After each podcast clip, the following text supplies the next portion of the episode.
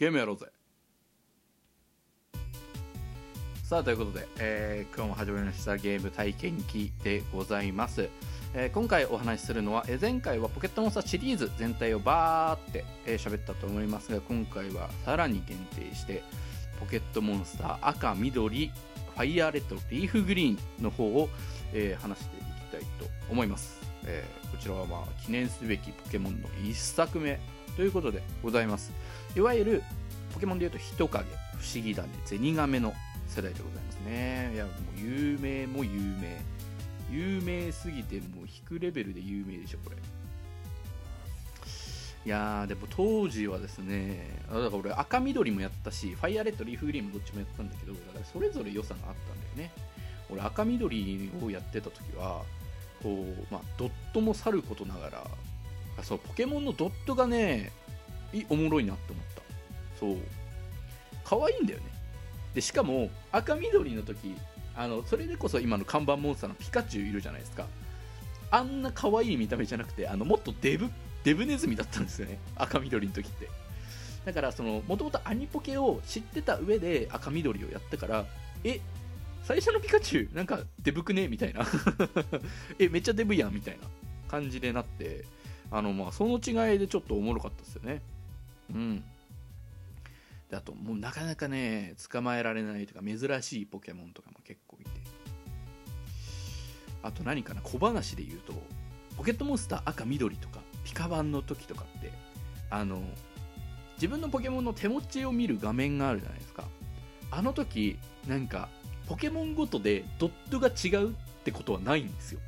なんかそのタイプとかそういう種族みたいなので分けられてて怪獣の見た目だったり草花の見た目だったりみたいな。鳥の見た目だったりみたいな。その個別のスキンはその戦闘画面の時とかしか出てこなくて手持ちの時のあれは全部なんかその統一アイコンみたいな。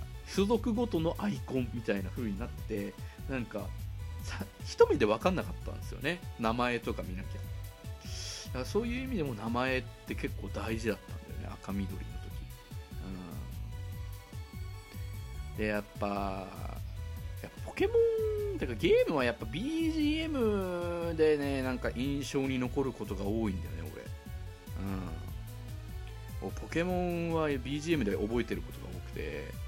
最初マサラタウンのあのテレテテンあ違うこれポケモンセンターだ。ポケモンセンターのテレテテンテンテンテンテンも好きだし。うんあとねそう赤緑とファイヤーレッドリーフグリーンでね BGM といったらやっぱりねこれが一番怖い。シオンタウンね。皆さん知ってます？シオンタウンっていうあのなんか幽霊が出ると、まあ、ポケモン世界でいうそのお墓とかがあるあの街なんですよねシオンタウンって。であのまずポケモンの世界にその死っていう概念があることに関して俺は怖いなって思ったしだって俺ら普段戦わせてる中で瀕死っていう状態にはなるんですよ。いわゆるその HP がゼロになって瀕死っていう状態にはなるんですけどそれこそあのポケモンセンターにいてテレテテンテンテテレンつってあのポケモン運んでってあのお預かりしますねって言ってドゥッドゥッドゥッドゥッドゥッドゥってモンスターボール並べてトゥントゥントゥルトゥンって言ったら回復して戻ってくるみたいな。だから子供の時はあまずいやられちゃったなぐらいの感覚だったんですけどいざこうだんだん年を重ねて思ってみるとあのポケモンの世界にもポケモンが、まあ、なくなるっていう概念があったんだ。って思うとちょっと怖いよね。なんかポケモンバトルがちょっと怖くなる、実際にそのシオンタウンのなんかタワー霊廟のタワーシオンタウンのタワーみたいなのがあってそのお墓がたくさん置いてあるんですよ。まあ、そこでいろんな、まあ、イベントがあるんですよ。でもお墓もさることながらその何が怖いってだからその屋上に行く途中にポケモンでも何でもなんか幽霊みたいなのが出てくるんだよね。そう。でもその幽霊っていうのに勝負挑んでも攻撃も何も効かないしなんかもう逃げるしかないみたいなそういうイベントがあってであの幽霊は一体何だったんだろうみたいな。いろんな考察がね書かれてたので確かなんだっけ？カラカラだったんだっけか？その幽霊の正体が。でもそれ幽霊だと思ったらカラカラだったあのカラカラってなんかそのちっちゃいカンガルーがなんかその骸骨をこう頭にかぶってるみたいなポケモンなんですけどそのカラカラを幽霊と見間違えたっていうよりかはそのカラカラの幽霊がそこにいたんじゃないかみたいな話になるんだよね考えていくと。なんか昔殺されたポケモンがどうのこうのみたいな話がその辺に散りばめられててそう怖いんだよねシオンタウンって。BGM ななんかね BGM もどんな感じだったかな。確かねトゥットゥットゥットゥットゥットゥットゥットゥートゥートゥートゥーみたいなでめっちゃ不気味なのめっちゃ不気味ななんか不協和音みたいな BGM でうーなんかここにマジでいたくないみたいな感じで思うんだよねそうそうそうそうそうマジでいたくないからふざけんなっつってあの、まあ、タワー登っていくんだけどあのー、でそのタワーでもねあいつが現れるんですよ。そうライバルなんですね。そう。だからあのあのシオンタウンのトゥットゥットゥットゥットゥットゥットゥトゥの途中からトゥトゥルトゥトゥルトゥントゥルトゥトゥンツトゥトゥルツトゥルルルルンツトゥルルツトゥっていう BGM が流れた瞬間にちょっとライバルにあのいてくれてありがとうっていう思いはあったあれ急に良くなったなあちょっと雰囲気明るくなったかも。って確かポケモンバトルするんだったよな。確かそこで。ポケモンバトルするんだけどそうそこでもね不思議なことというかねちょっと気になったことがあって。それまでの手持ちにあのライバルはラッタを入れてたんだよね。コラッタの進化系のラッタ。でもそのシオンタウンで戦って以降ラッタを出してこないんだよ。そう。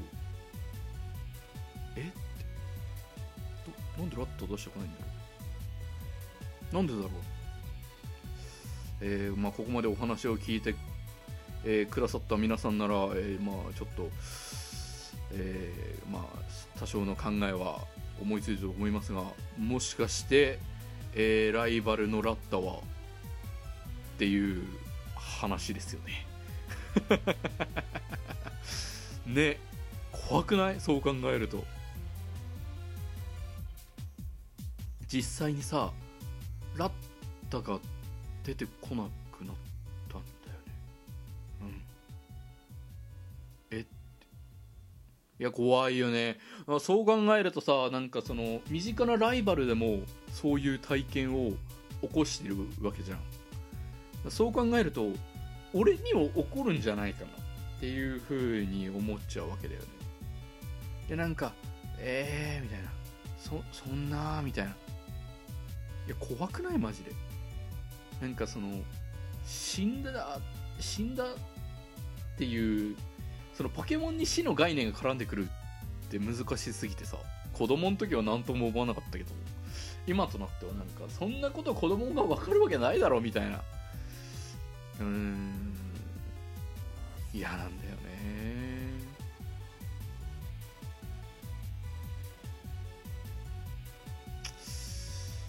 くっそ嫌だよね。なんかなんかポケットモンスターの話してる上でする上でさこんな話すると思ってなかった今。自分で話してたんだけどさ。いろいろあるんですよポケモンって実は。そのブラックなブラックというかもう子供じゃ絶対わからないような小ネタっていうのがねたくさん含まれてるんですよポケモンって。例えばえっ、と有名なので言うと科学おじさんか。あの一番最初のマサラタウンの下の方にマップで言うと下の方にあの男の人がいるんですけどその人に話しかけると「科学の力ってすげえ!」ってしか帰ってこないんですよ。危ないおじさんがいるんですけど。ポケモンにはもっと危ないおじさんがいるんですよ。あの金の玉おじさんっていうのがいるんですけど金の玉ってあのポケモンの世界だとアイテムとしてあってあのショップで売ると割と高く売れるんですよ。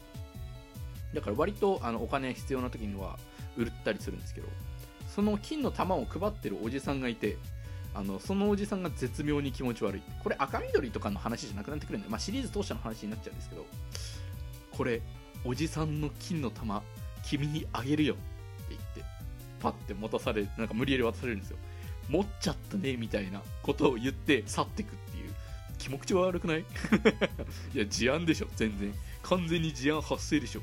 こんなん。っていう風に。